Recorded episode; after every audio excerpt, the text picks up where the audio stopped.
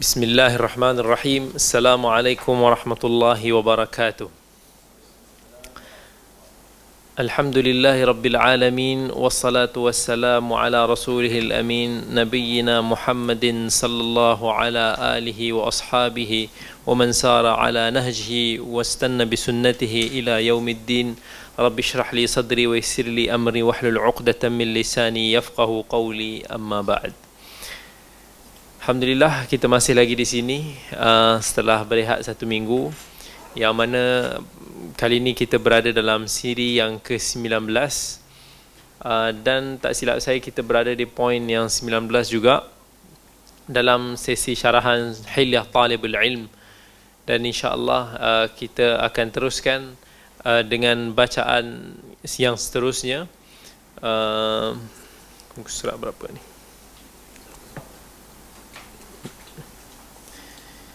Okey. Mungkin boleh sambung. Fadal.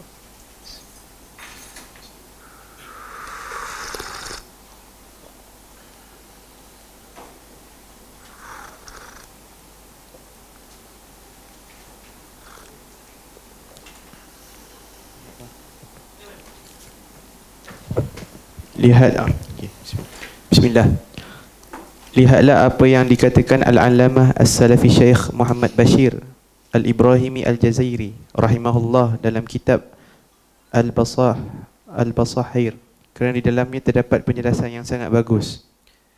Uh, kitab Uyunul Basair yang disebutkan oleh Syekh kat sini uh, pernah saya pernah saya lihat seimbas begitu sahaja tapi tak pernah lagi saya baca secara detail kitab yang diisyaratkan oleh Syekh Bakar Abu Zaid ini dan uh, mungkin ia adalah salah satu daripada kitab yang sangat bermanfaat sebab Syekh Bakar suruh untuk nak kita rujuk kepada kitab Syekh Al-Jazair ini. Tafadhal.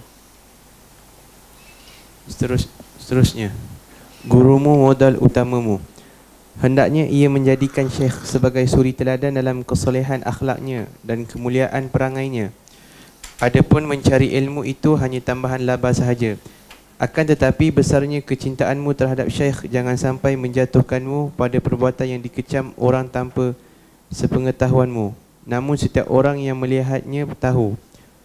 Janganlah mengikuti suaranya, nada bicara, cara berjalan, bergerak dan penampilannya kerana ia menjadi Syekh yang terhormat kerana hal-hal tersebut. Kerana itu janganlah kamu terjatuh kerana mengikutinya dalam hal ini. Uh, dalam poin ini Syekh nak menekankan kita dalam isu uh, bila mana kita sayangkan guru kita tersebut uh, kadang-kadang sampai ke tahap yang kita akan terlalu terikut-ikut ataupun kita follow dengan gaya dia, cara dia bercakap, uh, baju dia kena umpamanya. Dalam dalam hal ni Syekh Bakar bin Zaid dia tak berapa menggalakkan hal tersebut. Tetapi yang penting dalam poin ini ialah kita boleh kita mengikuti, kita meneladani guru kita dalam perkara-perkara yang baik. Tapi dalam perkara-perkara yang tak baik, dalam sikap dia yang tak baik, dalam mungkin pertuturan dia yang tak baik, itu kita jangan tiru. Tapi dalam perkara yang elok, uh, kalau kita rasakan benda tu sesuai, benda tu comel, kita boleh buat. Macam dulu kalau masa saya belajar di Madinah dulu, kadang-kadang uh, kalau pelajar tu daripada pelbagai luar daripada luar negara lah dia biasanya dia, bila dia minat belajar dengan seseorang syekh tu dia akan sam-sam daripada dia orang akan cuba untuk nak tiru cara pemakaian. Uh, kadang itu yang kadang dia pakai macam style Arab. Dia orang cuba untuk berkira perut buncit pun macam guru dia macam-macam lah. Uh, gaya memang dah sebiji dah. Kalau kata uh, kalau sebelum tu mungkin dia kurus tapi kali ni dia cuba tiru lah sebiji-sebiji. Jadilah Masya Allah uh, tapi dalam ni kita taklah perlu sampai ke tahap tu. Yang penting kita ikut akhlak dia yang baik. Penampilan luar ni kita jadi diri kita sendiri. Selagi mana ia saat, saat tidak bersalahan dengan agama kita kita adalah who we are lah. Dan uh, tapi akhlak yang baik kita cuba tiru. Sebab itulah para salaf rahimahullah dia orang bagi tahu kana salaf kanu yata'allamun al-huda was-samt kama yata'allamun al-ilma wash-syara' para salaf dulu ni dia akan belajar tentang segi adab dari segi petunjuk-petunjuk ni semua sebagaimana mereka menuntut ilmu begitulah juga mereka belajar dari sudut aspek akhlak, etika dan umpamanya. Jadi kadang-kadang bila kita suka kepada syekh tu kita akan tiru gaya dia cakap, tiru dia punya suara dan dan benda ni jelas. Ada masa saya belajar dulu salah satu daripada masa kami belajar salah satu kitab dalam uh, madhab Hanbali guru dia adalah seorang daripada anak murid yang lama bermulazamah dengan Syekh Muhammad bin Mukhtar Asy-Syanqiti. Syekh Mukhtar Asy-Syanqiti ni adalah seorang syekh yang alim di Madinah dan sangat dihormati, sangat di, di, dihormati di dia punya keupayaan malakah ilmiah dia dari segi kefasihan dia sampaikan menjadi target kepada hasad beberapa orang lain juga pun ada. Sampai buat syekh ni bila mana dia bercerita tentang topik-topik yang menyentuh hati, kadang-kadang buatkan dia menangis. Kadang-kadang dia boleh buatkan orang lain menangis juga. Tapi bila mana dia ramai, ramai orang minat dia, ramai orang hadir kuliah dia. Tapi biasalah bila popular pun akan diiri hati. Jadi ada yang tuduh dia sebagai sufi lah, ada yang kata dia ni itu dan ini, tuhmah dia macam-macam sebabkan jiwa dia mudah tersentuh jiwa dia yang selalu meruntunkan hati orang masa-masa kita kuliah baguslah tapi kalau tak hmm, itu yang kadang-kadang buatkan kita akan uh, iri hati pada syekh tersebut. Dan guru guru kami ni dia cakap hampir sama suara dia. Dia punya intonasi dia gaya cakap dia tu keliru. Kadang-kadang mula-mula kalau kita tak kenal lagi Syekh Syangkiti kita keliru. Dia ni Syekh Syangkiti ke? Yang dekat dekat Masjidil Haram tu Syangkiti dia punya gaya dia cakap dia baguslah. Sebab kita kalau kita meniru gaya percakapan guru kita itu akan buatkan kita lebih ingat macam contoh kalau Syekh kita cara dia mengajar tu dia ada gaya bahasa dia yang tersendiri so bila kita tiru gaya Syekh kita tu kita tiru gaya dia cakap buatkan kita akan hafal lebih mudah Ha, itu antara cara dulu saya menghafal juga. Kalau dulu saya ada seorang guru dia mengajar subjek sejarah. Gaya dia cakap tu dia cakap dengan ada pelat-pelat dia. Ha, so kadang-kadang bila kita murajaah, kita muzakarah subjek tu sendiri, kita try lah tiru. Kita ikut dia punya pelat-pelat dia tu. Ha, tapi tak sangka benda tu lagi buatkan kita ingat lebih cepat. Sebab seolah-olah kita imagine syekh kita tu, guru kita tu lah. Dia tengah syarah kepada kita depan mata. So begitu juga masa kami belajar subjek Nahu dulu. Masa subjek Nahu tu, guru Syekh-Syekh Nahu ni Masya Allah. Sebab dia tahu orang yang mengajar bahasa ni, subjek bahasa ni biasanya orang boring sikit. Ha, dia orang mudah tertidur, orang mudah ngantuk. So Syekh ni dia dah tua, janggut dia dah putih semua. Badan besar semua. Tapi bila mana dia ajar subjek Nahu tu, Masya Allah, dia punya cergas. Sampaikan dia dekat atas pentas tu, dia, bila dia nak bagi satu contoh, dia kata datang seorang lelaki dalam keadaan gembira, dia akan gelak, lepas dia akan lompat-lompat atas pentas tu. Ah, kita pun tengok tu macam comel dia. Syekh, yelah dia dah tua kan. Tapi dia dia begitu aktif gaya dia. So bila kita mengulang kaji subjek tu, kadang-kadang kita pun ter, terbayang-bayang gaya Syekh tu. Dan kita pun terikut-ikut gaya dia cakap. Benda tu akan buatkan kita lebih ingat dan kita lebih faham subjek tu.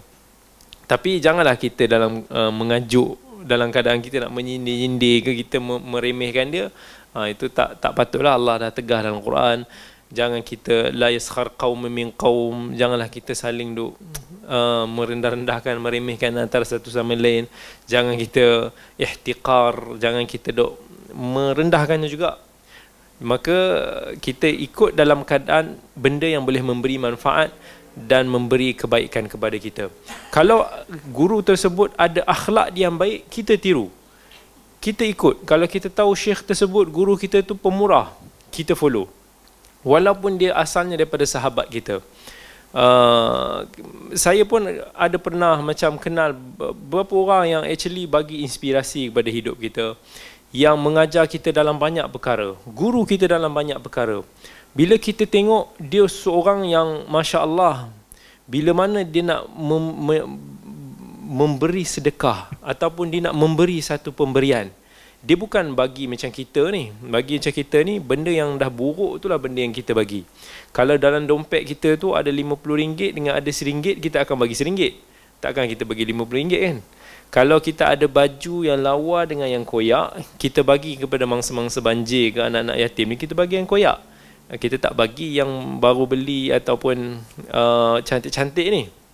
Tapi bila mana kita melihat dia, dia Masya Allah di antara yang cuba apply dengan satu firman Allah. Ya Allah sebut dalam Quran, lan tanalul birra hatta tunfiqu mimma tuhibbun.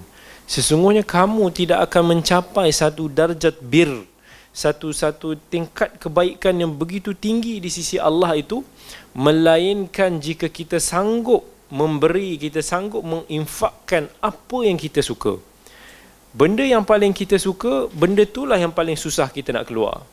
Tapi kalau benda tu kita dah memang nak buang, ah, tak ada masalah. Lepas tu kita pun claim kita ni rajin infak. Tetapi benda tu actually kita dah tak mau dan benda tu kita dah actually nak buang pun. Tapi benda yang paling kita suka, benda itulah yang paling susah untuk nak kita buat. Tapi bila mana kita tengok guru kita tu begitu sikap dia. Masya Allah, yang yang kita selama ni hanya tahu secara teori.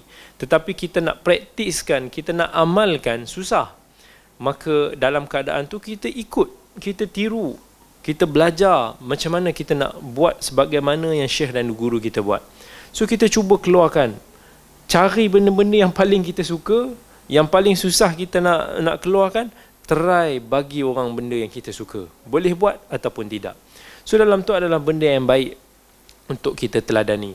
Tapi kalau kita tahu guru kita tu seorang yang alim, seorang yang masya-Allah memberi kita ilmu yang banyak, tetapi dia ada akhlak yang tak baik.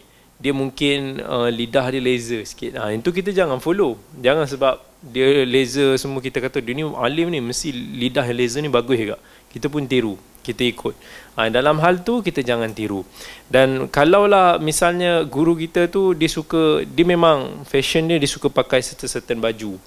Uh, kalau nak ikut ke terpulang lah. Kalau kita sayang biasanya kita akan tiru. Kalau orang tu biasanya suka Michael Jackson. Ha, dia akan pakai baju Michael Jackson, dia akan topi Michael Jackson. Even di jalan pun ter ke belakang, ter ke belakang macam Michael Jackson. Ha, jadi itu tak adalah tegahan dalam nas. Biasanya kita akan mengikuti teladan orang yang kita sayang, orang yang kita suka. So dalam benda tu dia punya guideline ialah kita tengok adakah benda tu sekata dengan syarak memberi manfaat kepada kita ataupun tidak. Jika dia memberi manfaat kepada kita um, apa sesuai dengan syarak, sesuai dengan sunnah Nabi SAW, kita ikut. Yang mana yang tak sesuai, maka kita tinggalkan. Uh, yang penting sekali kita ialah bila mana kita nak belajar ni uh, kita jadilah seorang yang anak murid yang seolah-olah kita sedang dalam proses kita belajar. Jangan kita terus uh, semua benda kita cantas, kita kita pangkah apa yang kita tengok daripada guru kita tu kita terus slam dia, slam smack down ke apa semua. Yang penting kita follow jadi seorang pelajar yang baik dan uh, memenuhi adab-adab Islam yang telah dianjurkan. Tafadhal. Seterusnya Kegiatan guru dalam taklim hendaknya disesuaikan dengan kemampuan murid dalam menyimaknya, keutuhan semangatnya dan interaksi emosi murid dengan gurunya dalam pelajaran. Kerana itu, hati-hatilah kamu menjadi wasilah terputusnya ilmu dengan kemalasan, patah semangat dan tidak konsentrasinya fikiran. Khatib Al-Baghdadi berkata, faedah sejati tidak disampaikan kecuali pada orang yang memang mencarinya tidak diberikan kecuali pada orang yang memang mencintainya. Jika pembicara melihat ada adanya kejenuhan pada pendengar, maka hendaknya ia berhenti kerana sebahagian sastrawan berkata aktivitas perbicaraan disesuaikan dengan pemahaman pendengar. Maka diamlah.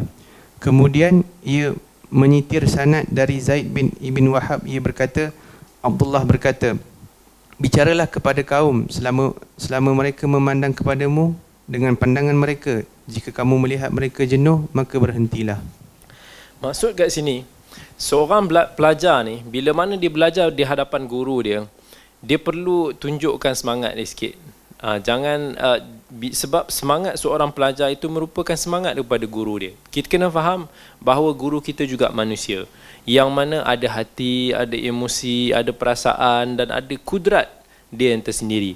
Jadi normal manusia ni bila mana diberi sesuatu barulah dia akan memberikan begitu juga dalam hal ni dari zaman ini yang di zaman di sepatutnya guru itu dicari yang kalau kita tengok telah, kita teliti ulama-ulama dulu macam mana para penuntut ilmu ni berebut-rebut belajar dengan guru datang sampai satu tahap dah terlampau penuh. Guru dia tak nak terima dah. Benda ni pernah jadi masa kami belajar di Madinah dulu. Saya follow seorang sahabat saya uh, dia nak belajar uh, satu subjek kiraat uh, secara bersanad dengan tujuh uh, kiraat yang dia nak belajar daripada syekh tu. Nak belajar daripada awal sampai akhir dan uh, syekh tersebut orang semua nak lah orang semua nak belajar dengan dia so sebagai manusia yang ada masa yang terhad syekh ni pun rasa serabut lah So dia pun hanya nak murid yang mana yang very strong. Ada weak, strong yang weak, dia punya keinginan dia tinggi yang dia dah tunjukkan dia actually is deserve to be dia punya pelajar. Ketika itulah baru diterima pelajar tersebut. Jadi sahabat saya tu sanggup setiap hari dia akan duduk dekat pintu uh, tempat ataupun masa tu dekat satu masjid kecil kat situ. Dia akan duduk kat pintu memang tak boleh baca. Tetapi dia duduk lebih kurang sebulan. Hari-hari dia hadir. Hari-hari dia hadir. Hanya duduk je kat situ. Hari-hari dia minta syekh tersebut untuk nak terima dia dalam kelas. Syekh tersebut reject. Tak mau, tak layan. Sampailah sebulan, barulah syekh tu kata, Ta'al, mari sini, barulah syekh tersebut terima. Setelah dia tengok, hari-hari student ni sanggup berada di pintu masjid tersebut untuk belajar dengan dia untuk bertalaki uh, qiraat dan sa- ambil sanad daripada dia semua barulah diterima. Maka itulah sepatutnya sifat penuntut ilmu. Suasana majlis ilmu ulama dulu. Yang sam- sampai satu tahap siapa yang tak ada karakter sedemikian dia orang tolak. Dia orang reject tak payah datang lah sebab dia kata buatkan buat buat buat tempat tu penuh dan tak ada tak ada hasilnya tapi kita hari ini terbalik. Dalam keadaan guru yang mencari murid, dalam keadaan murid yang sekarang ni tak tak ada dah keinginan yang tinggi terhadap ilmu, lagi bila datang ke kelas, yang datang ke kelas uh, pun macam tak semangat je rasa dan yang tak datang ke kelas pun lagi ramai yang memonteng. Ini semua adalah bukan sebahagian daripada adab talibul ilm yang sepatutnya kita tunjuk. Syekh nak mengisyaratkan kat sini bila mana kita hadir ke kelas hadir dengan penuh semangat. Seolah-olah murid itu yang menimba yang mencari ilmu tersebut. Istilah Melayu dia biarkan seolah-olah murid yang terhege-hege mencari ilmu. Bukan guru yang terhege-hege datang, nobody want to dengar ataupun listen to majlis ilmu yang dia ada dia. Jadi Syekh bagi tahu sepatutnya unless memang para pelajar menunjukkan minat dan keinginan yang tinggi nak belajar yang memang diorang minta untuk sangat-sangat untuk diadakan kelas tersebut barulah boleh kita mengajar subjek tersebut. Jangan jangan sampai satu tahap yang mana guru yang terhegeh-hegeh datang mengajar tetapi murid macam tak berapa ada tak berapa nak belajar yang datang pun tak berapa nak belajar uh, melongok ataupun tak ada buat apa-apa, tak ada mudzakarah, tak ada mencatat dan umpama. So, kat sini satu poin yang penting tunjukkan semangat bila mana murid bersemangat, guru akan bersemangat. Kalau murid tak bersemangat, guru tak bersemangat. Kalau kita tengok ulama dulu, memang begitu. Seorang murid ini dia susah nak menjadi murid kepada seorang guru tersebut unless dia telah menunjukkan bahawa dia really really want dan guru tersebut juga tak akan mudah-mudah untuk nak terima sebagai anak murid sebab dia dah ada ribuan anak murid yang lain lagi so kalau buat apa dia nak penuhkan lagi daripada subjek tersebut kalau melainkan murid tersebut menunjukkan bahawa dia deserve untuk nak belajar bersama guru tersebut. Kalau tidak maka kuliah tersebut akan menjadi suram kelas tersebut akan menjadi kelam. Uh, ini yang macam kami masa belajar dulu. Mungkin student-student kat sini pun ada menghadapi suasana yang lebih kurang sama. Kalau masa di belajar dulu, minggu pertama atau minggu akhir sama ada bermulanya semester ataupun berakhirnya semester macam dah saja jadi satu tradisi murid-murid suka ponteng. Minggu pertama nobody come. Kan, melainkan dekat kuliah hadis. Dekat kuliah hadis mesti akan ada beberapa orang confirm akan datang. Walaupun semua orang ponteng. Kalau dalam beberapa kelas dalam kuliah syariah, dalam kuliah usuluddin, kuliah Quran, dia orang boleh berpakat. Dia orang boleh kata, okey, minggu depan, minggu last, kita tak payah datang ke kelas. So, Syekh masuk-masuk, tak ada student. Uh, so, Syekh pun balik. Tak tak tak tak mengajar lah. Kuliah Quran jadi. Ke kuliah sahabat saya, dia kata, oh, kuliah syariah pun jadi. Kuliah hadis mustahil jadi. Sebab dia mesti akan ada pelajar yang akan hadir juga. Walaupun semua orang dah berijma' untuk tak nak datang. Walaupun uh, kira muhaddisun kat situ, dah, dah, dah bersepakat untuk tak hadir. Tapi mesti akan ada orang-orang yang semangat untuk datang menuntut ilmu. Dan Syekh, Masya Allah, walaupun ada tiga orang yang datang. Dan saya ingat muka-muka yang datang tu uh, biasanya daripada Yaman dan few daripada India. Ha, ini mesti akan ada daripada awal sampai akhir. Tak payah nak ajak dia orang berpakat lah. Memang tak menjadi. Jadi bila mana orang tak datang, orang minggu pertama ni ada yang balik lambat, ada yang dah sampai, ada yang belum sampai. So masa tu tempoh minggu pertama ni normal macam student tak hadir ke kelas. Jadi saya tengok je dia punya rentak. Dan kalau memang student ni ada, saya tahu saya kena datang juga.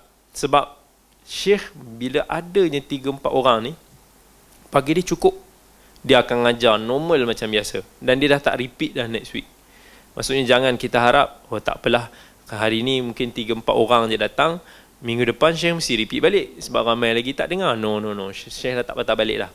Sebab kita tengok dan apa yang kita observe student yang macam ni lah yang Allah bagi keberkatan besar kepada mereka yang saya ingat muka-muka yang tak pernah riak ni, yang tak pernah ponteng ni daripada awal sampai akhir ni, muka-muka yang tak boleh dibawa berbincang bab-bab ponteng ni, muka ni lah Masya Allah yang Allah bagi mereka ni barakah ilmu yang orang lain mungkin tak ada. Inilah muka-muka yang Allah bagi di ruang belajar sampai ke peringkat master, sampai ke peringkat PhD. Yang masa tu susah untuk mana-mana pelajar untuk nak melanjutkan ke bidang yang lebih tinggi, ke peringkat yang lebih tinggi sama ada master ataupun PhD. Sebab masa tu daripada satu kuliah kami, daripada ratusan daripada satu batch untuk satu tahun tu yang akan dipilih masa zaman kami lah untuk sampai ke untuk nak masuk ke master pengajian magister kat situ only dia nak 10 orang je 10 orang the best of the best dia akan ambil. Tapi itu pun tak semesti of the best. Dia akan highlight few daripada kuota yang tertentu lah. Sebab kebiasaannya student-student Yaman ni terror-terror. Dia boleh dapat mumtaz, dia boleh dapat top scorer. So, dia akan ambil satu atau dua je. Mos-mos daripada Yaman. Student-student daripada India rajin. Ya Rabbi punya rajin. Sampai malam-malam tu duduk masjid, duduk ngulang, duduk ngulang, tidur kat masjid, ngulang. Dia sambil makan, duduk ngulang ini dia orang ada beberapa orang yang cemerlang. So daripada banyak-banyak ni dia akan ambil lah satu atau dua je paling-paling. Tak semualah dia ambil sebab dia nak bagi chance kepada beberapa negara lain untuk ada kesempatan eh, ke uh, ruang kesempatan yang sama. Dan masya-Allah dia orang ni yang terpilih. Yang yang muka yang daripada tahun 1 sampai tahun 4 maintain macam tu mereka inilah Allah bagi keberkatan dan akhirnya um, yang saya tengok Masya Allah Allah bukakan jalan ilmu buat mereka sampai ke tahap yang sekarang ni yang kita kenal sebagai sahabat lama kita sekarang ni Masya Allah dah jadi orang alim dah jadi orang yang Masya Allah jadi Allah bagi keberkatan disebabkan mereka mempunyai adab talibul ilm yang baik yang mana pelajar para pelajar lain tak miliki.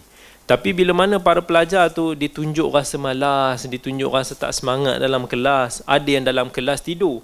Yang best lagi kalau kita belajar dekat negara Arab, kalau orang-orang sebahagian negara Arab kan dia pakai apa nama? Macam shimar tu kan. Yang macam uh, tudung macam tu sikit. So dia akan duduk macam ni ataupun dia letak tangan macam ni, dia akan turun dengan sikit tudung dia. Sambil tu dia tutup mata. Kalau kita nampak dia tersengguk tu, dia tidur lah tu.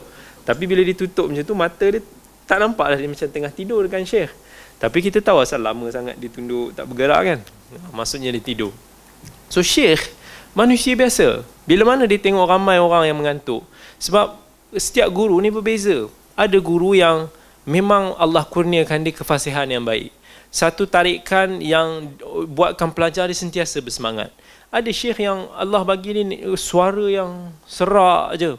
Yang bercakap pun macam tak ada intonasi, yang bercakap pun flat, yang macam tu je.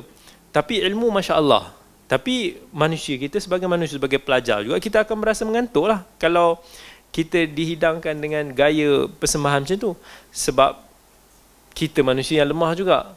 So tapi kita how kita nak kontrol benda tu supaya kita sentiasa keep bersemangat, keep maintain nak bagi tahu kat syekh kita actually kita nak belajar dengan dia. Bukan dia yang nak mengajar kita. Kadang-kadang guru ni buat apa? Dia, dia pun kata dia tak nak mengajar kalau orang tu student tu tak betul-betul nak belajar daripada dia. So ni salah satu daripada apa yang perlu untuk kita tunjukkan. Ibnu Abbas sendiri. Ibnu Abbas sebagai seorang mufassir, seorang sahabi yang semua kita kenal, Hibrul Ummah, orang yang digelar sebagai dakwat umat ini. Bila mana dia belajar tengok, dia sedangkan dia adalah keluarga kepada Nabi sallallahu alaihi wasallam.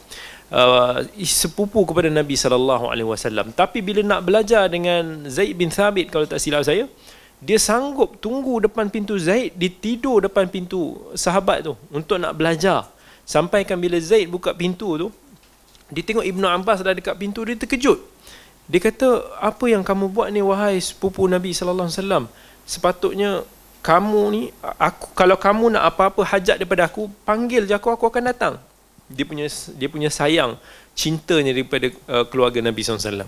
Tapi Ibnu Abbas kata tak, beginilah kami dituntut dan disuruh oleh agama kami untuk nak memuliakan guru kami, untuk nak mencari guru kami. So dia tarikkan tali untuk apa Zaid bawa dia ke mana-mana sebab dia mengam, dia menganggap Zaid sebagai guru kepada dia.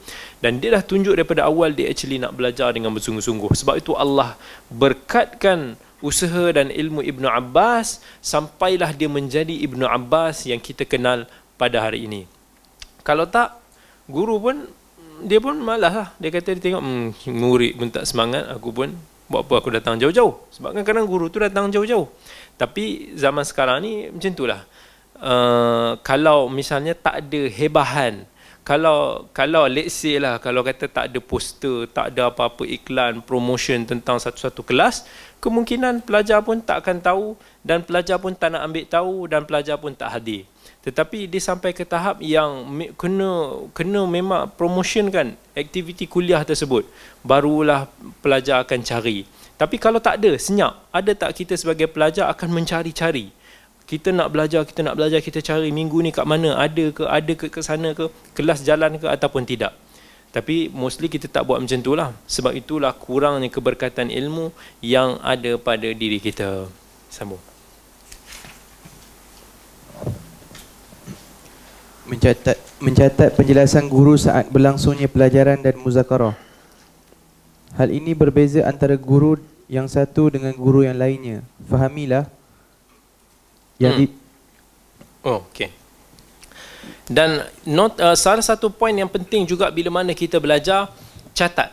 Sebab kita adalah para penuntut ilmu yang sekarang ni kita punya daya ingatan kita dah lemah kita mustahil kita akan ingat semua benda yang kita belajar.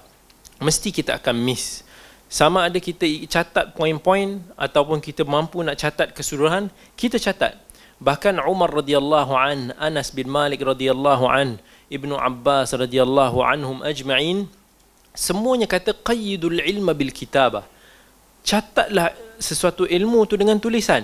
Sebab barangkali kita memerlukan tulisan tersebut bila mana ingatan kita mengkhianati kita. Kita mesti akan ada sampai satu masa kita akan lupa. Kalau saya tanya balik pada minggu lepas, umpamanya kita belajar tentang apa? Apa yang hadis yang disebutkan, kita dah lupa.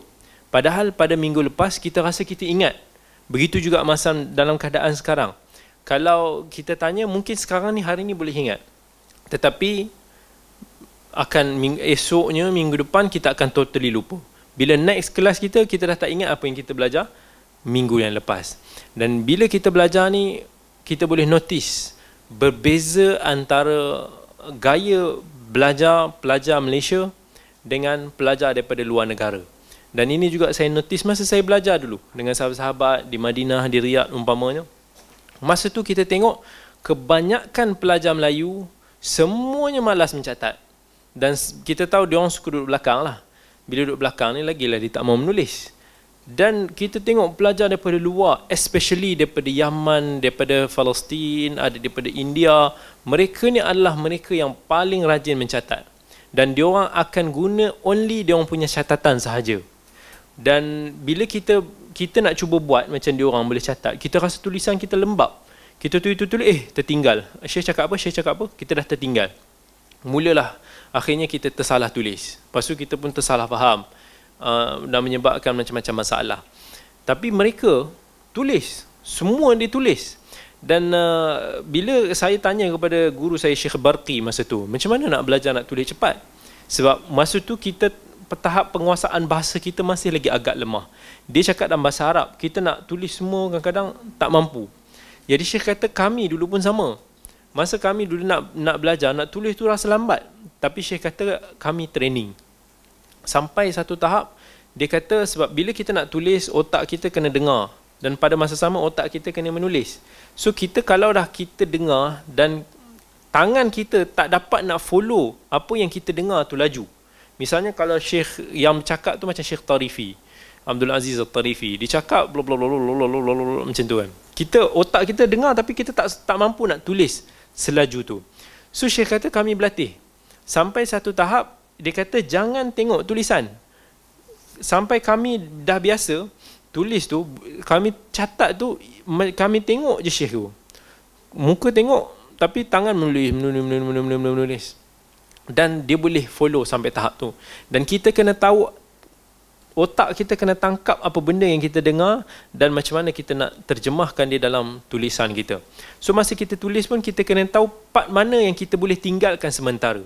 Sebagai contohlah, kalaulah guru kita dia cakap qala Nabi sallallahu alaihi wasallam kalau kita nak tulis semua, mungkin kita rasa tak sempat. So kita tak payah dulu tulis sallallahu alaihi wasallam tu dulu cepat. So bila mana sampai ke sallallahu alaihi wasallam kita kosongkan dan sampai ke perkataan-perkataan kita buat simbol ataupun kita ringkaskan mungkin kita nak tulis semua dengan alif lam tu semua mungkin ambil masa yang lama so maybe kita potong alif lam untuk sementara kita nak catat poin-poin yang penting dan ataupun kita catat kita ringkaskan daripada apa yang kita faham kita catat So yang penting kita catat faedah-faedah yang berharga, jangan kita kita tinggalkan. Ada antara faedah-faedah yang saya catat belasan tahun dulu dan hari ini kita bila tengok balik oh masya-Allah baru kita nampak faedah-faedah yang semasa tu kita tak nampak lagi. Sa'id bin Jubair seorang tabi'in besar yang juga anak murid kepada Ibnu Abbas radhiyallahu an. Dia bagi tahu masa aku belajar dengan Ibnu Abbas aku cuba catat semua benda. Aku akan memula catat pada dia punya lembaran-lembaran tu lah. Dia punya nota-nota tu dia akan catat. Sampai penuh, aku catat kat selipar aku. Bayangkan sampai dah catat kat selipar sebab tak cukup ruang. Bila dah tak cukup ruang lagi kat selipar, aku catat semua kat tangan. Dekat badan dia. Sementara sebelum dia balik, dia nak salin balik ke apa.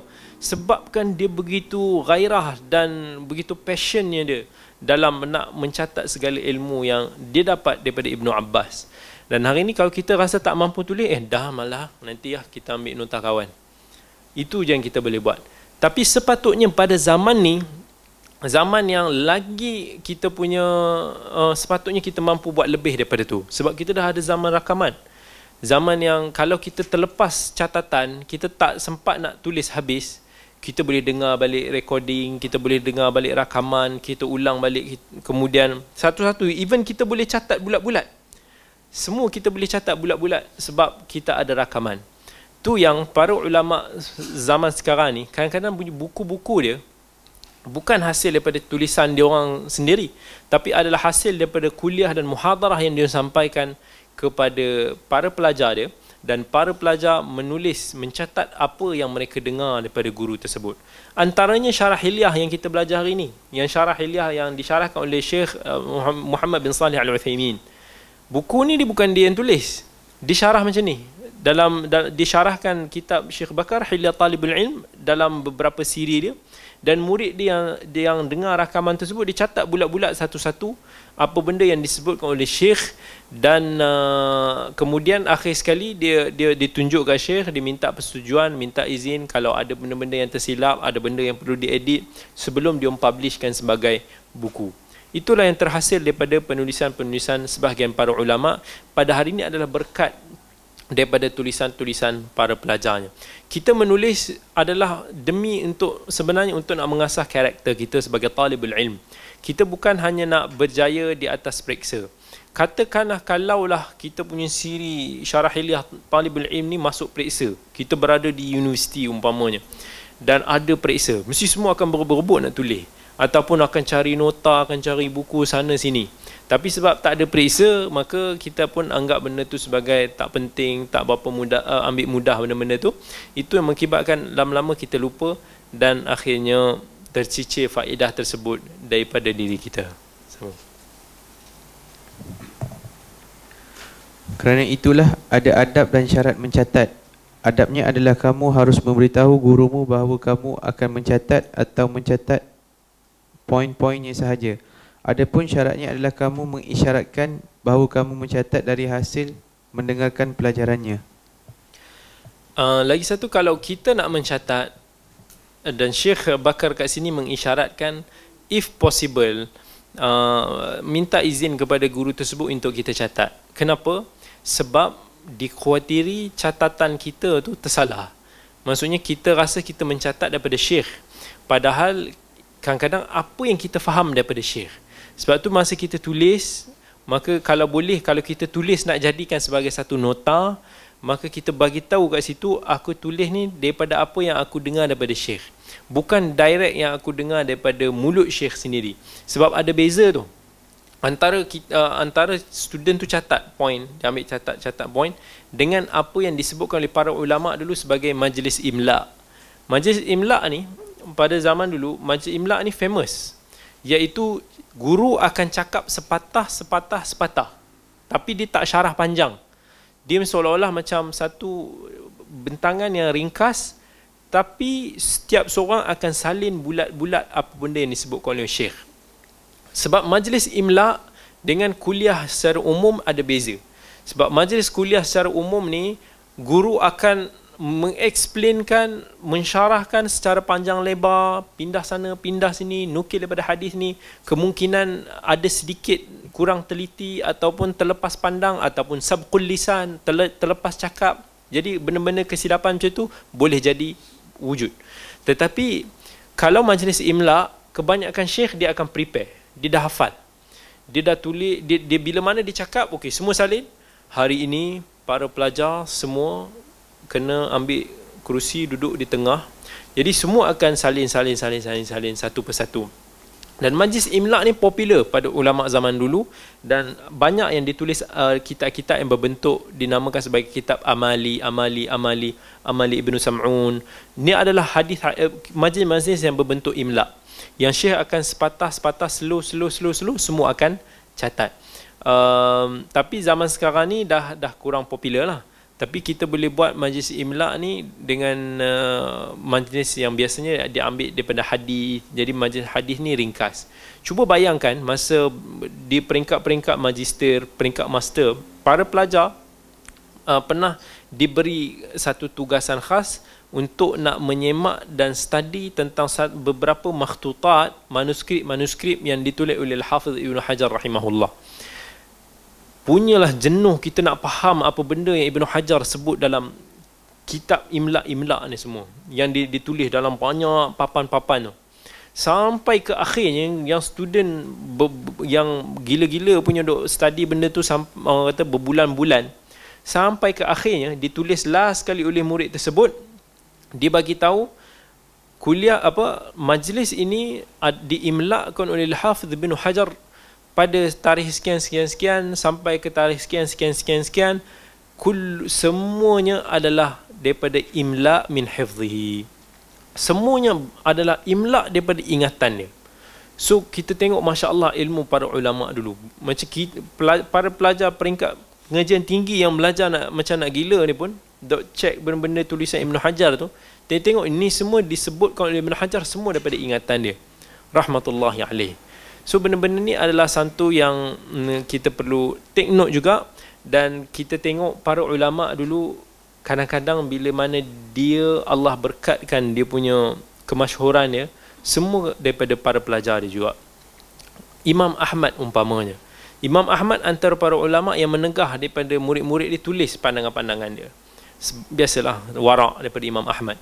Tetapi salah seorang murid dia Abu Bakar Al-Khalal adalah seorang, murid dia yang banyak berjasa kepada Imam Ahmad sampai Az-Zahabi rahimahullah dalam kitab Syiar Alamin Nubala bila disebut tentang uh, biografi Abu Bakar Al-Khalal dibagi tahu Abu Bakar Al-Khalal ni berjasa sangat dalam mazhab Imam Ahmad. Imam Ahmad dikata asalnya tak ada satu mazhab yang mustaqil. Tak ada satu mazhab yang khas buat dia. Sebab ialah mazhab ni bila mana orang dah study, orang dah sebarkan dia punya pandangan, sampai dia menjadi satu satu madrasah, satu sekolah khas.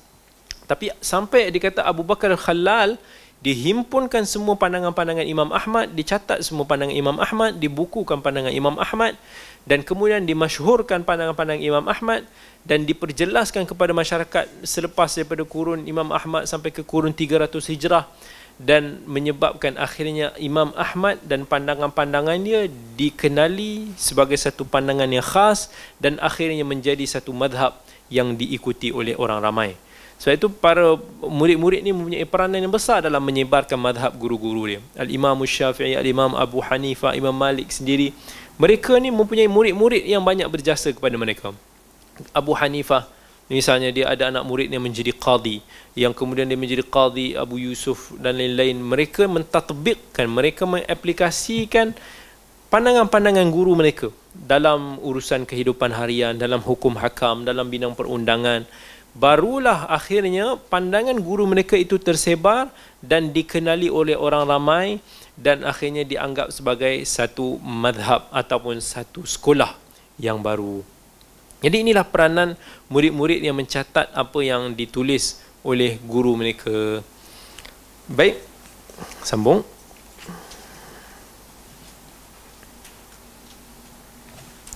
Talaki dari talaki dari ahli bid'ah. Jauhilah Abu Jahal seorang ahli bid'ah yang disentuh penyimpangan akidah, ditutupi oleh awan kurafat, dikuasai gelombang hawa nafsu dan ia menyebutnya dengan akal serta menyimpan dari nas. Apakah akal kecuali mengikuti nas? Memegang teguh yang daif dan membuang yang sahih. Mereka disebut juga ahli syubhat Pengikut hawa nafsu. Kerana itu Imam Abdullah bin Mubarak menyebut ahli bid'ah sebagai orang-orang rendah. Imam Az-Zahabi berkata Jika kamu melihat ahli bid'ah dan mutakallim berkata Jangan bawa Al-Quran dan As-Sunnah kepada kami Berikanlah akal Maka ketahuilah mereka adalah Abu Jahal induk kebodohan. Jika engkau melihat seorang salik yang bertauhid berkata, kami meninggalkan nak nakal dan akal dan datangkanlah intuisi, maka ketahui, ketahuilah bahawa ia adalah iblis yang tampak dalam bentuk manusia atau iblis yang merasuk ke dalam manusia. Jika kamu bertemu mereka, maka menghindarlah atau kalahkanlah tindih dadanya, bacakan kepadanya ayat kursi dan cekikkanlah ia. Maksudnya kat sini Syekh nak bagi tahu berhati-hati dengan ahli bid'ah. Bila kita sebut ahli bid'ah, kita kena faham.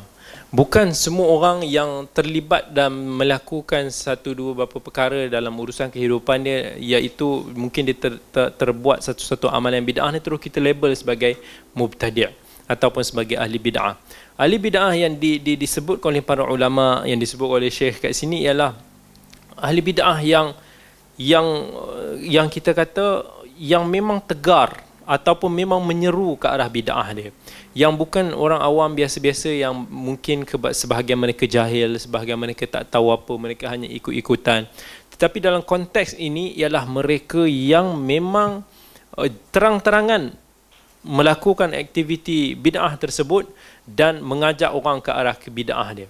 Dan kita kena faham juga bila mana disebut sebagai bid'ah ni bukanlah maksudnya hanya sekadar orang yang buat tahlil ke orang yang be- buat beberapa amalan dalam masyarakat yang kita tahu kita rasakan sebagai uh, satu benda yang berbentuk inovasi. Tapi benda bid'ah ni adalah benda yang lebih luas daripada tu. Bahkan yang kita tengok zaman sekarang mereka yang anti hadis mereka yang hanya mengatakan mereka sebagai Quraniyun ini adalah satu bid'ah yang lebih dahsyat daripada tu sebab mereka menolak sebahagian besar usul-usul daripada agama sampai ke tahap hadis-hadis sahih pun mereka tolak. Hadis-hadis daif, hadis-hadis mungkar, hadis-hadis palsu yang mereka hujahkan. Maka ini lebih perlu kita berhati-hati. Kerana ahli bid'ah ni sampai ke satu tahap mereka akan mengabaikan banyak hadis sahih dan itu yang yang yang kita dapat perhati ataupun teliti daripada masyarakat hari ini. Yang mana tegar melakukan amalan-amalan yang tidak dianjurkan oleh syarak, kebanyakan mereka tak peduli pun hadis-hadis yang sahih tak ada pun mereka menyebarkan banyak hadis-hadis yang katakan confirm daripada Bukhari dan Muslim. Itu pun susah mereka nak sebarkan. Yang disebarkan tak tahu mana dapat sumber-sumber dia. Dipetik daripada entah kitab mana-mana, entah ada sumber, entah tak ada sumber. Itulah yang disebarkan kepada masyarakat. Sebab itulah Imam Muslim rahimahullah cela orang-orang macam ni dalam muqaddimah sahih Muslim. Imam Muslim sangat strict dalam bab ni. Sebab dia kata hadis-hadis yang sahih banyak dah cukup untuk nak kita amalkan. Tetapi kenapa kita berbalik merujuk kembali kepada hadis-hadis daif, hadis-hadis mungkar sedemikian yang lebih teruk lagi tanpa kita jelaskan kepada masyarakat tentang kedaifan hadis tersebut. Dan akhirnya ini menyebabkan hadis-hadis palsu tersebar di kalangan masyarakat, diguna pakai oleh masyarakat disebabkan mereka menyangka amalan yang disebutkan dalam hadis-hadis palsu tersebut adalah sebagai amalan yang sahih yang mendekatkan mereka dengan Allah Azza wa Jal. Kegairahan masyarakat sekarang nak kembali kepada kebaikan, kadang-kadang mereka lupa bahawa di sana ada disiplin ilmu yang perlu kita pegang. Itu yang dalam satu kisah yang disebutkan uh, oleh Ibn Hibban dalam kitab Al-Majruhin. Walaupun ada dipertikaikan oleh sebahagian ulama tentang kesahihan kisah ini, tetapi kisah ini disebutkan oleh Ibn Hibban uh, yang mana berlaku pada Ibn Ma'in dan Imam Ahmad bin Hanbal. Uh, antaranya ketika mereka berdua, dua, dua ni ada sahabat. Maksud dia orang belajar dulu, dua-dua ni belajar sama sekali. Kemudian bila sampai ke satu masjid, uh, Imam Yahya bin Ma'in salat tahiyatul masjid. Dalam pada masa sama ada kuliah ada ceramah lah. Dihadiri oleh ramai orang. Dan uh, guru yang yang mengajar penceramah yang mengajar dekat meja penceramah tu macam kita jugalah. Jenis yang yang lok-lok yang sambil lewa yang duduk, petik je mana-mana. Sampai satu tahap dia bawa satu hadis yang dia dia belasah jadi dia bawa sanad dia dia kata haddatsana Yahya bin Ma'in dengan Ahmad bin Hanbal daripada fulan daripada fulan daripada fulan daripada Nabi sallallahu alaihi wasallam. Yang Nabi kata man qala la ilaha illallah siapa yang sebut la ilaha illallah Allah akan ciptakan setiap kalimah tersebut seekor burung. La, il, la ilaha illallah. Empat kalimah Allah ciptakan empat burung daripada kalimah tersebut. Dan de, setiap ekor burung Allah ciptakan mempunyai 70 ribu kepala daripada setiap burung. Dan setiap kepala mempunyai 70 ribu paruh. Dan setiap paruh mempunyai 70 ribu lidah. Dan setiap lidah akan beristighfarkan dalam 70 ribu bahasa. Kepada orang yang mengucapkan la ilaha illallah tersebut. Ini dia nak dia niat dia baiklah dia nak suruh orang semua berzikir la ilaha illallah. Padahal hadis-hadis yang sahih berkaitan fadilat zikir tersebut ada. Tapi kenapa dia dok petik ataupun dia dok dok gunakan cara yang tak betul ni untuk nak mengajak orang ke arah kebaikan. Jadi Ibn Ma'in dia rasa tak sabar bila mana dia dengar orang petik je nama dia. Dia pun berhenti, orang tu tak kenal dia kot. Tapi orang kenal Ibn Ma'in, Yahya, eh, Ahmad bin Hanbal ni famous. Jadi dia kata kita guna nama orang yang famous, mesti orang percaya. Macam sekarang lah. Kadang-kadang uh, kita, orang yang nak buat macam beberapa syarikat keuangan dia dia dia dia, dia tampal muka tokoh-tokoh keuangan yang famous dekat negara kita. Bila orang tengok oh ni mesti islamik ni sebab ada ustaz sekian dan dia dia punya penasihat. Padahal mungkin ustaz tu tak pernah setuju pun jadi penasihat dia. Jadi dalam hal ni dia pun petik nama Ibn Ma'in supaya orang percaya dengan cerita dia. So Ibn Ma'in kata uh, wait a moment please. Dia kata uh, ana Yahya bin Ma'in. Dan ini Ahmad bin Hanbal yang kau petik dalam hadis tersebut kami tak pernah dengar pun hadis ni dan kami tak pernah riwayat pun hadis ni. Macam mana kau boleh kata kau dengar hadis ni daripada kami? Jadi penceramah ni normally ingat mudah-mudah ke dia nak eh astagfirullahalazim aku tersilap. Tak ada. Ego sebab ramai pengikut, ramai peminat takkanlah nak terima mudah-mudah orang tegur dia. Dia pun bagi tahu ah dia kata selama ni aku dengar Yahya bin Ma'in memang stupid. Tapi aku tak percaya. Sekarang baru aku tahu memang betul actually Yahya bin Ma'in ni stupid. Ahmak. Dia kata. Ibn Abbas kata apa hal aku pula yang kena? Jadi dia kata kamu ingat kat dunia ni ada seorang je orang nama Yahya bin Ma'in dengan Ahmad bin Hanbal. Aku jumpa 17 Yahya bin Ma'in dengan 17 Ahmad bin Hanbal. Aku dah ambil daripada orang ni bukan kau. Jadi Yahya Ma'in bila dengar ni dia tahu this man is really stupid. Sebab apa kita nak argue lagi? Memang tak tak jadilah. So dia pun tepuk dahi dia dia kata dah kita bangunlah. Maksudnya no point nak argue dengan orang-orang macam ni. Dan benda ni musibah sebegini berterusan sampai ke zaman kita. Sebab itulah susah untuk nak kita mengingkari mereka yang terjebak dalam banyak bid'ah-bid'ah yang actually eh, yang yang susah untuk nak kita ni lah. Dan lagi satu yang disebutkan oleh Syekh kat sini ialah bila kita kalau kita memang mampu berhadapan mereka, kita mampu berhujah ilmu dengan mereka, okey. Kita buat. Tetapi bukan mudah. Sebab benda bila kita berlibat terlibat dalam bab diskusi, berjidal, berdebat umpamanya, benda ni memerlukan banyak skill. Tak semua orang alim mampu untuk nak berdebat. Sebab berdebat ni dia macam lawyer lah. Lawyer ni dia dia kena pandai sikit twist sana twist ni, pusing-pusing sikit untuk nak nak dia nak menang dalam hal tu. Kadang-kadang dia punya hujah tak ada pun, tapi sebab dia pandai putar sikit, ha, dia dia berjaya menambah hati orang ataupun hati, hati hakim. Sebab tu para ulama dulu bagi peringatan hindarkan diri daripada kita berdebat dengan ahli-ahli bid'ah ni. Sebab takut takut kita tak mampu nak berdebat dengan mereka. Bukan disebabkan ilmu, tetapi disebabkan kemahiran perdebatan tu kita tak ada. Kita kita kena psycho dengan dia. Kita kena kenyataan kita dah kena pusing sikit, kita dah jadi gelabah, kita dah takut, kita dah tak tak mampu nak berhadapan. Sebab itu skill berdebat, skill berdiskusi ini penting juga untuk nak kita belajar untuk berhadapan dengan mereka-mereka ini. Tapi kalau kita tak mampu, hindarilah sebagaimana kata para ulama. Sebab mungkin juga kita dan akan menyebabkan kesesatan yang lebih banyak. Jika mana kita tak mampu nak men- men- menyampaikan hujah kita dengan baik. Itulah Nabi sallallahu alaihi wasallam sebut dalam hadis riwayat Bukhari kalau tak salah, "Ma dhalla qaumun ba'da hudan kanu alaihi illa utul jadal."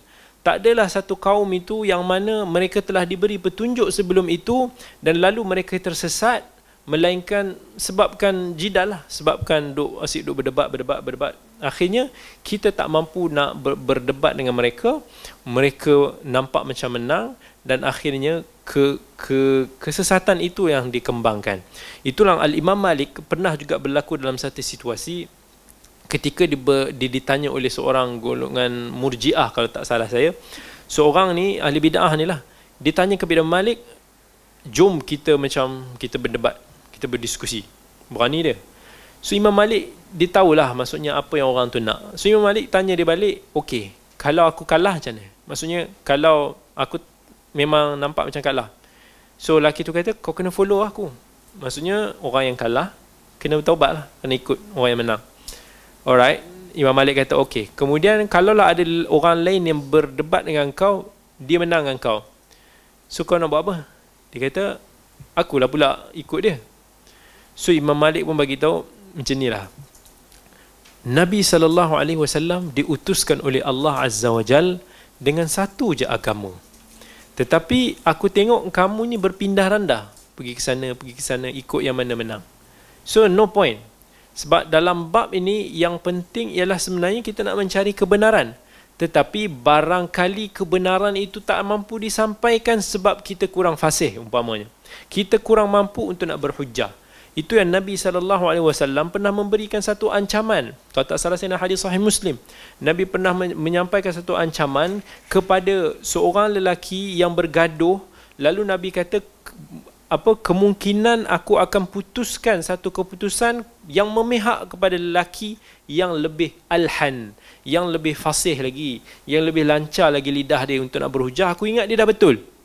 Dia pandai cover itu ini ini, dia pandai cakap dengan aku, aku ingatkan dia betul.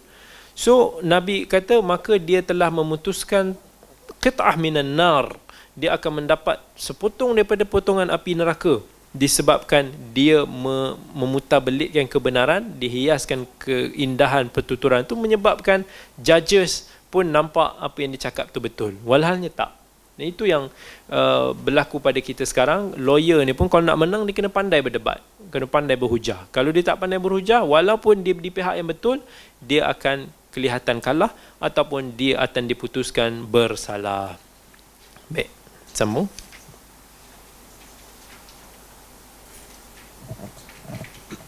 Ia juga berkata, saya membaca tulisan Syekh Muwafaqahuddin. Muwafaqahuddin. Ia berkata, kami mendengarkan pelajarannya. Maksudnya, Ibnu Ashrun berserta saudaraku Abu Umar dan kami kemudian berhenti belajar darinya. Aku mendengar saudaraku berkata, aku mengunjungi beliau. Setelah itu dan beliau berkata, mengapa kalian berhenti belajar dariku? Aku katakan kepadanya, Aku mendengar orang-orang berkata, engkau adalah seorang asyari. Beliau berkata, demi Allah, aku bukanlah seorang asyari. Inilah makna hikayah. Hmm. Dalam matan ini, Syekh Bakar Abu Zaid, dia bagi isyarat kepada kita, Syekh seorang yang sangat uh, tegas dalam bab meriwayatkan ataupun belajar daripada orang yang terpalit dengan beberapa isu ataupun akidah yang bid'ah. Yang Syekh sampai ke menolak. Seolah-olah even even akidah dia tu macam dia kata fulan sebagai asy'ari pun menyebabkan dia reject daripada mengambil riwayat daripada orang tersebut. Dan dalam ini kita boleh ambil perbahasan yang menarik daripada perbahasan riwayat dalam ilmu hadis iaitu ilmu hadis adalah satu ilmu yang necessary yang paling penting untuk kita jaga sebab itu para ulama bila membahaskan sama ada bab meriwayatkan hadis daripada ahli orang yang terpalit dengan bid'ah ini, mereka membahagikan ke beberapa kategori. Iaitu jika seseorang itu seorang mubtadi' yang terlibat dengan bid'ah-bid'ah yang mukaf yang boleh menyebabkan dia kufur.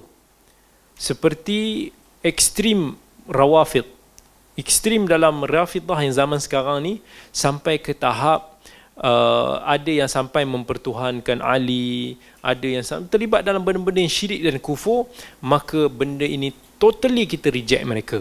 Dan ini adalah merupakan kesepakatan para ulama yang mana jika perawi tersebut memang terlibat dalam bid'ah yang menyebabkan mereka kufur, maka mereka ditolak secara total. Tetapi jika perawi tersebut uh, tidak terlibat dalam bid'ah yang ke tahap tersebut, tetapi menyebabkan dia terjebak dalam aspek-aspek dosa dosa kecil ataupun dosa besar maka kat sini berlaku perbahasan ulama dan khilaf dalam bab ini. Ada sebahagian para ulama seperti Imam Malik seperti Ibnu Sirin yang merijek riwayat daripada mereka secara total. Maksudnya tak boleh belajar langsung daripada mereka tak boleh kita menerima hadis langsung daripada mereka kerana antara sebab dia ialah mereka mengatakan orang yang terlibat dalam bid'ah ini adalah orang yang fasik. Bila mana orang tersebut fasik, maka dia punya adalah dia, dia punya credibility agama mereka telah terjejas. Begitu juga antara sebab dia ialah supaya orang tak terpengaruh dengan mereka.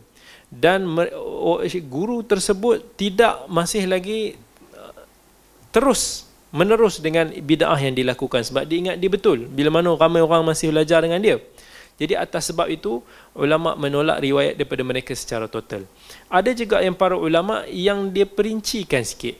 Dia kata misalnya Imam Abu Hanifah misalnya Al-Imam Syafi'i misalnya Ali bin Madini guru kepada Imam Al-Bukhari mereka berpandangan selagi mana perawi tersebut walaupun dia ada unsur-unsur bid'ah dalam diri dia tetapi jika tak sampai dia menghalalkan pendustaan, jika tak tidak kelihatan dia ni sebagai orang yang berdusta, baik dalam pertuturan dia ataupun dalam hadis dia, maka kat situ riwayat dia boleh diterima. Sama ada dia menyeru ke arah bid'ah dia ataupun tak, tetapi jika memang riwayat dia bebas daripada pendustaan, maka boleh diterima kerana itulah para ulama dulu menerima banyak hadis-hadis yang diriwayatkan perawi-perawi yang terlibat dalam bid'ah qadariyah. Dalam uh, bid'ah sebahagiannya ulama yang syiah sikit-sikit pada zaman dulu. Tapi kita jangan faham syiah sekarang ni sama dengan syiah dulu. Syiah yang dulu ni bila disebut sebagai syiah mereka ni hanyalah terlibat dalam bab melebihkan Ali daripada sahabat-sahabat lain daripada Abu Bakar Umar. Tapi tak sampai ke tahap takfir yang mana syiah sekarang buat dan bila zaman dulu disebut gulah ataupun ekstrim dalam syiah ni, dia hanyalah dalam bab mereka ini mengatakan sesuatu pada sahabat lah dari sudut dari sudut uh, yang kita faham. Tapi tak sampai mereka ini mentohmah sahabat sampai tak sampai mereka ini mengkafirkan para sahabat.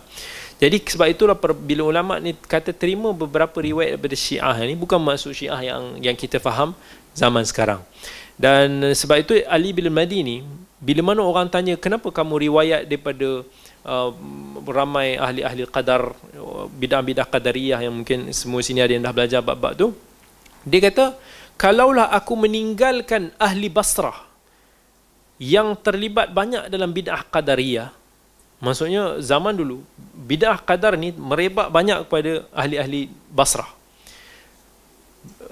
Pemahaman Syiah ni yang difahami oleh ulama dulu ni banyak tersebar kepada ahli-ahli Kufah. Jadi dia kata kalau aku tinggalkan semua perawi-perawi ahli Basrah, aku tinggalkan semua perawi-perawi daripada Kufah disebabkan Syiah mereka, nescaya la dhahabal hadis. Nescaya banyak hadis-hadis yang tak sampai kepada kita. Sebab mereka yang aku terima riwayat mereka ini, mereka yang memang dari segi tak dikenali sebagai perawi yang berdusta dia ada terpalit dengan bid'ah tersebut tapi tak sampai mereka mendustakan hadis Nabi sallallahu alaihi wasallam. Sebab tu al-Imam Yahya bin Ma'in seorang uh, uh, imam naqid uh, ahli hadis yang agak tegas dalam dalam mengkritik para perawi itu pun dia menerima perawi-perawi yang banyak yang terpalit dengan bid'ah qadariyah. Bid'ah qadariyah ini adalah salah satu bid'ah yang ringan lah antaranya diterima ulama besar. Mereka ini adalah ulama besar ulama hadis yang besar tapi terpalit dengan bid'ah qadariyah. Antaranya Qatadah bin Du'amah As-Sadusi. Antaranya Hisham Ad-Dastawai. Antaranya Abdul Warith Al-Ambari antaranya juga Salam bin Miskin. Yang mana ni mereka ni semua ulama besar dalam bidang hadis tetapi mereka ini terlibat dalam bid'ah qadariyah. Dan Ibn Ma'in terima riwayat-riwayat mereka sebab tidak menjuruskan ke arah bid'ah yang mereka ada Begitu juga mereka ini tidak berdusta. Dan kita boleh jumpa juga dalam hadis-hadis dalam Sahih Al-Bukhari banyak beberapa perawi yang mana mereka ini dikategorikan sebagai ahli bid'ah dan menyeru ke arah bid'ah yang agak berat juga. Tetapi sebabkan Al-Bukhari dapat membezakan. Dia tahu bahawa perawi ini bebas daripada pendustaan bebas daripada ada kesilapan-kesilapan yang telah ditetapkan kriteria mereka. Maka Al-Bukhari riwayatkan hadis-hadis mereka dalam sahihnya. Kita tengok Imran bin Hittan misalnya adalah perawi yang diketahui menyeru ke arah bid'ah khawarij dia.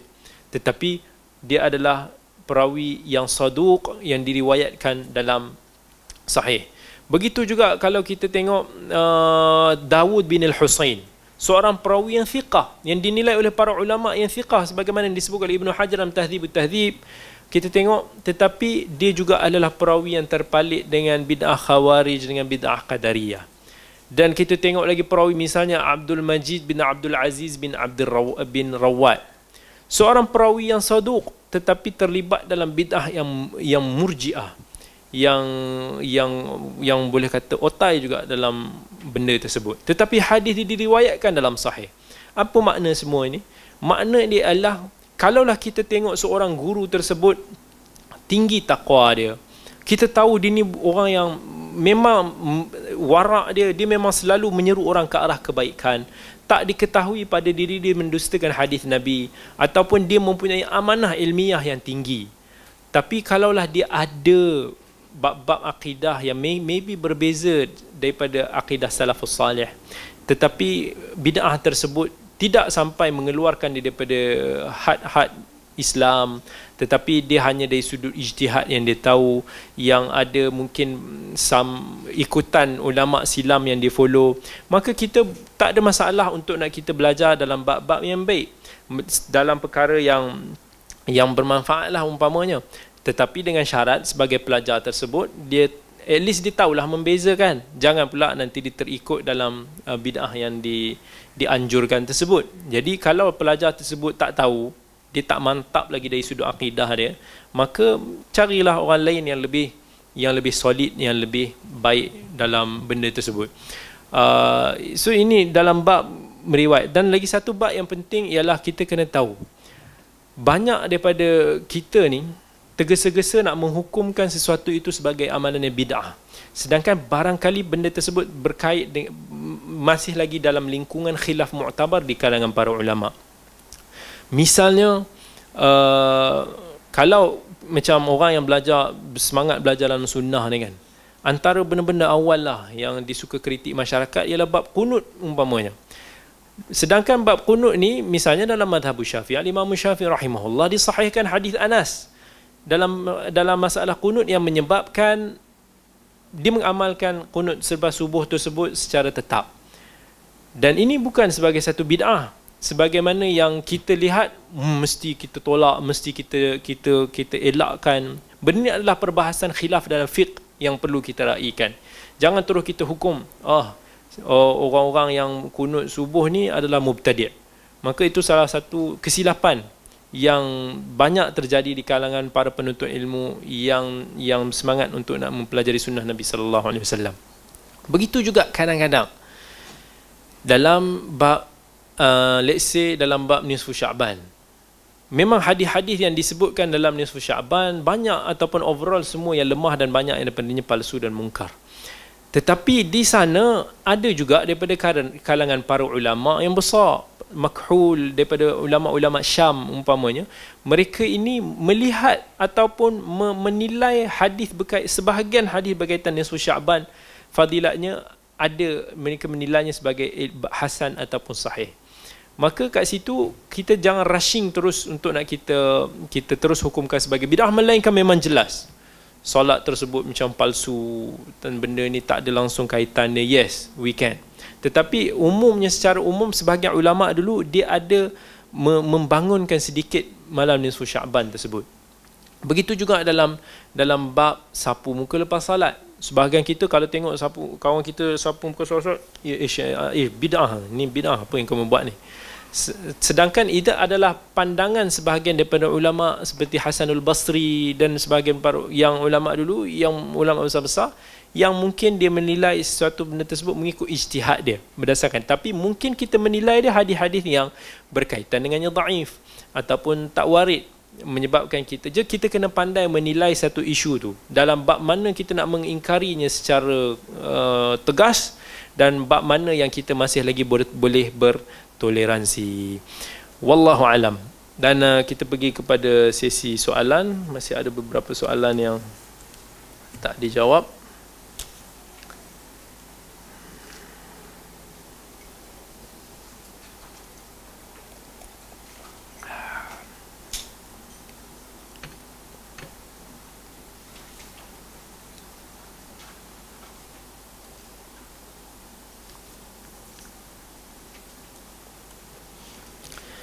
Okey.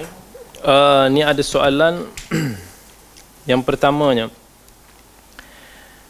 Uh, adakah gugur kewajipan salat Jumaat bagi orang yang berumur 65 tahun atau warga emas yang sakit kaki?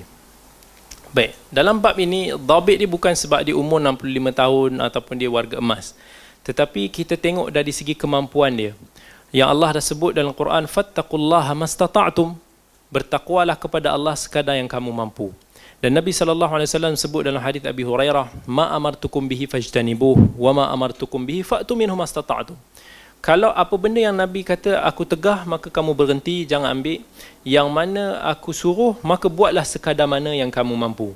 Jadi kalau seorang tu dia tengok kudrat dia. Ada orang yang 65 tahun sakit kaki tapi sakit kaki dia tu ringan. Dia masih lagi boleh berjalan maka kat situ buatlah sekadar yang dia mampu. Tetapi kalau memang sampai satu tahap yang mana boleh memudaratkan dia sampai ke tahap yang sangat menyulitkan keadaan dia dalam keadaan umur dia sakit dia yang teruk maka kat situ kita bertakwalah Allah sekadar yang kita mampu. Allah sebut dalam Quran laisa 'alal a'ma harajun wala 'alal a'raj harajun wala 'alal marid haraj. Maksudnya Allah me, me, apa, mengampunkanlah orang-orang yang yang tak mampu ni orang yang buta, orang yang sakit. So kita ukur kita punya keadaan tu mengikut kemampuan diri kita masing-masing. Jangan um, jangan hanya sebab kita sakit sikit kita terus ambil mudah. Mungkin sakit tu ringan, mungkin sakit tu berat, kita ukur keadaan diri kita dan kita lebih tahu tentang hal tersebut. Hmm.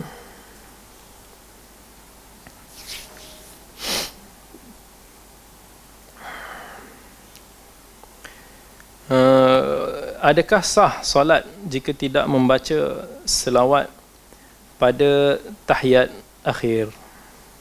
Uh, selawat pada tahiyat akhir. Allahumma salli ala Muhammad wa ala sayyidina Muhammad tu kan. Dalam bab ni ulama khilaf. Satu pandangan yang mengatakan sama ada dia dia mesti dibaca.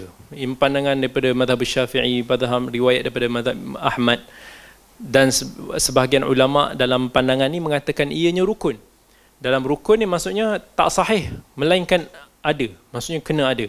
Dan sebagian ulama mengatakan dia wajib. Implikasi dia ialah kalau terlupa dia boleh sujud sahwi. Dan uh, kalau kita tengok pandangan ni ulama berbeza. Sebab satu-satu lagi pandangan mengatakan ianya sunat sahaja. Yang mana kalau tertinggal selawat pada tahiyat akhir ni dia tidak membatalkan salat dan ini juga adalah masalah yang diperkhilafkan oleh para ulama. Dan antara kalangan ulama semasa yang khilaf dalam bab ni ialah Syekh bin Baz dan Syekh Uthaymin. Syekh bin Baz melihat mesti kena baca. Syekh Uthaymin melihat ianya sunnah.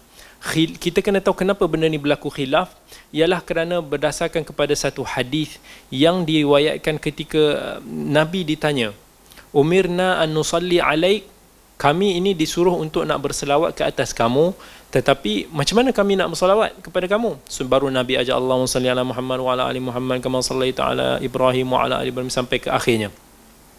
Jadi khilaf tu berlaku sebab yang mengatakan wajib atau rukun dibaca itu sebab Nabi cakap qulu bacalah. Seolah-olah itu adalah satu perintah. Yang mana perintah mesti asalnya menunjukkan benda tu mesti wajib dibaca ataupun ia satu benda yang rukun. Dan ulama yang mengatakannya sebagai sunnah, dia mengatakan bahawa hadis ini menunjukkan bahawa ianya bukan wajib disebabkan Nabi tak wajibkan daripada awal. Tetapi Nabi hanya menjawab soalan daripada sahabat yang mengatakan bahawa yang tanya kepada Nabi bagaimana cara kami nak berselawat ke atas kamu. So Nabi hanya ajar cara berselawat. Bukannya Nabi mengatakan benda tersebut adalah wajib. Sebab itu Syekh Uthaymin dalam Syarah Al-Mumti' mentarjihkan pendapat yang ini. Dan uh, uh, kalau kita tengok uh, kalau boleh walaupun seorang tu mengatakan ianya sunat berdasarkan kepada qaul ni tetapi seboleh-bolehnya jangan kita tinggalkan. Sebab dalam hadis uh, fadalah Nabi bila mana dengar seorang lelaki dia berdoa tanpa bertahmid tanpa berselawat kepada Nabi Nabi kata ajilah hadha. Dia ni tergesa-gesa lah so Nabi kata kan bagus kalau sebelum dia doa maka seorang seorang tu kalau dia ber, dia bertahmid kepada Allah kemudian dia berselawat kepada Nabi sallallahu alaihi wasallam kemudian dia berdoa apa benda yang dia nak maka Allah akan makbulkan mustajabkan doa dia.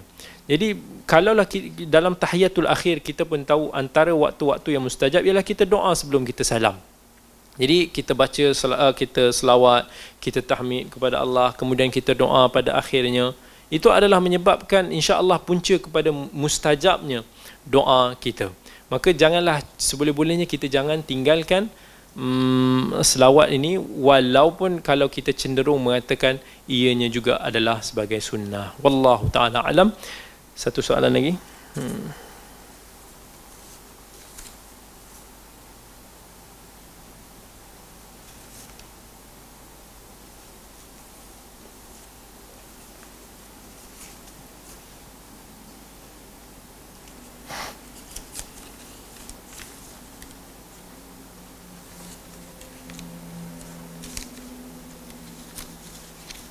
Okey. Uh, soalan yang saya ambil kira akhirlah untuk malam ni ialah apakah hukum uh, apakah hukum uh, mengucapkan uh, Merry Christmas bukankah ucapan ini sebagai tanda uh, toleransi ataupun sebagai satu jalan dakwah tanpa kita percaya tentang akidah mereka. Baik, uh, isu ini adalah isu yang saya kira isu yang hampir lah dengan musim kita sekarang ni. Kita kadang-kadang bila dalam bab ini terlalu kita menganggap itu sebagai satu-satunya jalan toleransi ataupun jalan dakwah kita kepada mereka sampaikan kita sanggup kadang-kadang mengabaikan akidah kita dengan pandangan kita yang mengatakan kita tak berniat pun untuk nak ada ataupun mempercayai apa-apa akidah dalam bab tersebut. Mungkin hari ini kita kata kita mengucapkan Merry Christmas, Selamat Hari Natal kepada mereka dengan niat kita kata untuk nak bertoleransi. Dan kenapa kita tak bertoleransi dalam bab lain? Misalnya kita minum arak sekali, kita pergi ke gereja sama-sama, kita maybe makan khinzir bersama atas dasar persahabatan, atas dasar toleransi, atas dasar mahabbah dan mawaddah antara kita yang hidup sebagai masyarakat majmuk. Dan kita kena tahu, walaupun ia hanya ucapan yang kita tak niatkan, tetapi bila mana kita mengucapkan perkataan ini, seolah-olah kita sememangnya agree dan kita sememangnya setuju bahawa Tuhan itu yang mereka anggap Nabi Isa AS sebagai anak kepada Tuhan itu dilahirkan pada 25 Disember dan Allah itu mempunyai anak secara tak langsung sama ada kita percaya atau ataupun kita tak percaya. Itu adalah satu kalimah yang berbahaya buat akidah kita. Sebab ia tak langsung membawa ke arah makna tersebut.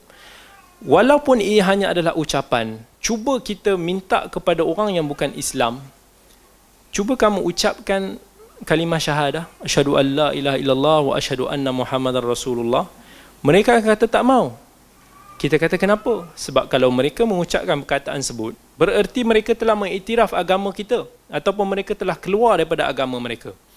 Jadi itu kita akan kata itu just ucapan.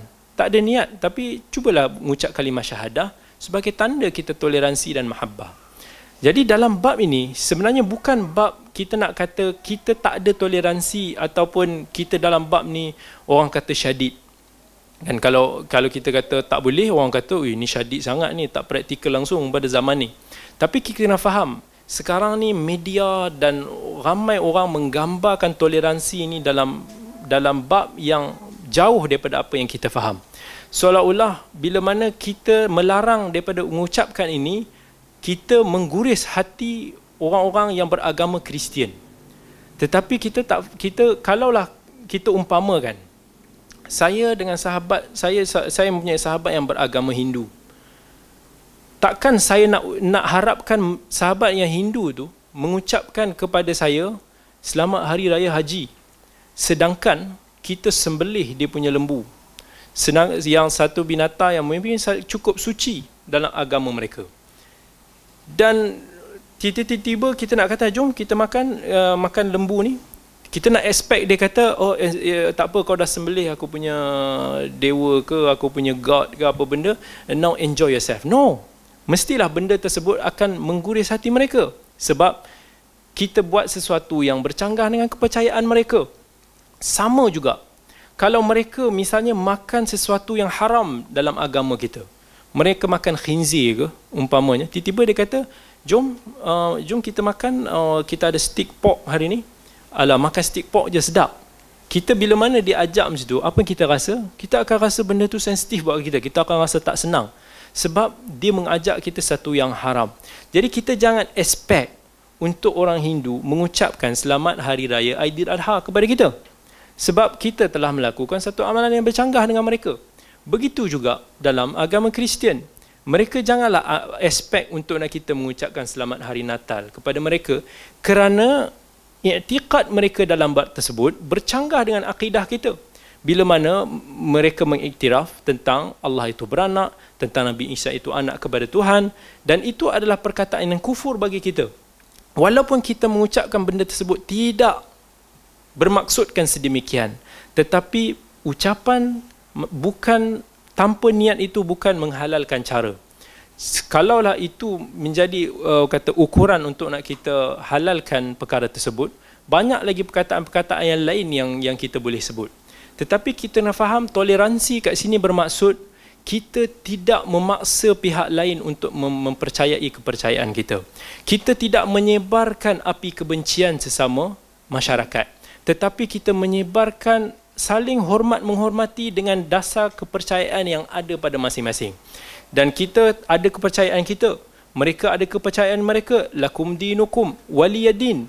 Dan atas dasar itu kita percaya kalaulah ada orang kata tak apalah saya nak ucapkan juga kita kata go ahead lah sebab yang kamu akan jawab bukan di depan kita kamu akan menjawab di hadapan Allah Azza wa Jalla nanti so jangan kita ambil kata ringan ambil mudah perkara tersebut yang menyebabkan kita terus menghalalkan perkara tersebut atas dasar mahabbah dan mawaddah sedangkan dalam Islam ni begitu banyaknya ajaran-ajaran, begitu banyaknya hadis-hadis Nabi yang Nabi dah gariskan macam mana cara kita bermuamalah, berinteraksi dengan non-Muslim.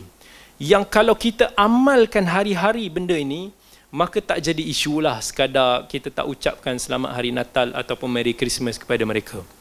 Tetapi yang menjadi masalah hari ini, sepanjang tahun kita tak pernah bermuamalah, berinteraksi dengan baik dengan baik dengan mereka ini, Of course lah dengan satu perkataan ni akan menjadi satu isu. Tetapi bayangkan dengan kejiranan, dengan kita punya rakan sekerja, sahabat-sahabat kita yang bukan Islam ni sepanjang tahun kita beramalah sebagaimana yang Islam tuntut dan mereka akan faham kalau dalam bab ini kita tak mampu nak ucapkan perkara tersebut kerana mereka tahu apa yang mereka iktiqat dalam perkara tersebut bercanggah dalam akidah Islamiah kita dan merupakan salah satu daripada sensitiviti kita. Dan kita tak paksa pun mereka untuk nak nak nak menukar akidah mereka. Kita hanya menasihati kita hanya berdakwah. Namun kalaulah mereka tak terima kita tak menyebarkan api kebencian. Dan itulah adalah toleransi yang sepatutnya jangan sebabkan kita kita rasa tak boleh maka orang lain memaksa kita untuk berucap satu benda yang kita tak mahu ucapkan. Kalau kita tengok misalnya di Eropah beberapa negara Eropah sampai kadang-kadang memaksa kepada muslimah melarang muslimah daripada memakai hijab di hadapan di khalayak ramai. Sedangkan mereka yang beria-ria memperjuangkan human right. Seolah-olah uh, mereka dalam bab tersebut pula melarang ataupun menutup human right tersebut yang mana seorang wanita muslimah yang nak menutup auratnya. Tetapi mereka memaksa wanita muslimah untuk berfikir dengan cara mereka. Jadi toleransi ini bukan ini bukan toleransi yang mereka nak perjuangkan. Tetapi bila mana Islam itu terkena itulah toleransi bagi mereka. Tapi jika Islam itu memegang prinsip mereka mereka mengatakan bahawa ini adalah orang yang syadid, orang yang ekstrim, orang yang teroris dan seumpamanya. So dalam bab ini jagalah akidah kita dan tidak bermakna bila mana kita tidak boleh mengucapkan uh, ucapan tersebut uh, kita tak boleh baik kepada mereka. Kalaulah kita boleh berinteraksi dengan mereka dengan baik, kita fahamkan kepada mereka dengan senyuman yang indah, maka insya-Allah mereka akan memahami dan tak ada terasanya kalau kita tak ucapkan perkara tersebut. Seolah-olah ucapan tersebut adalah penentu kepada toleransi antara masyarakat berbilang kaum di negara kita. Sedangkan banyak lagi aspek lain yang boleh diambil kira dari segi kejujuran kita, dari segi amanah kita, dari segi muamalah kita dengan mereka. Itu adalah jauh lebih besar daripada sekadar satu ucapan yang diucapkan dalam setahun. Wallahu taala alam. Wa sallallahu ala sayyidina Muhammad wa ala alihi wa sahbihi ajma'in walhamdulillahi rabbil alamin kita jumpa minggu lagi satu bukan minggu depan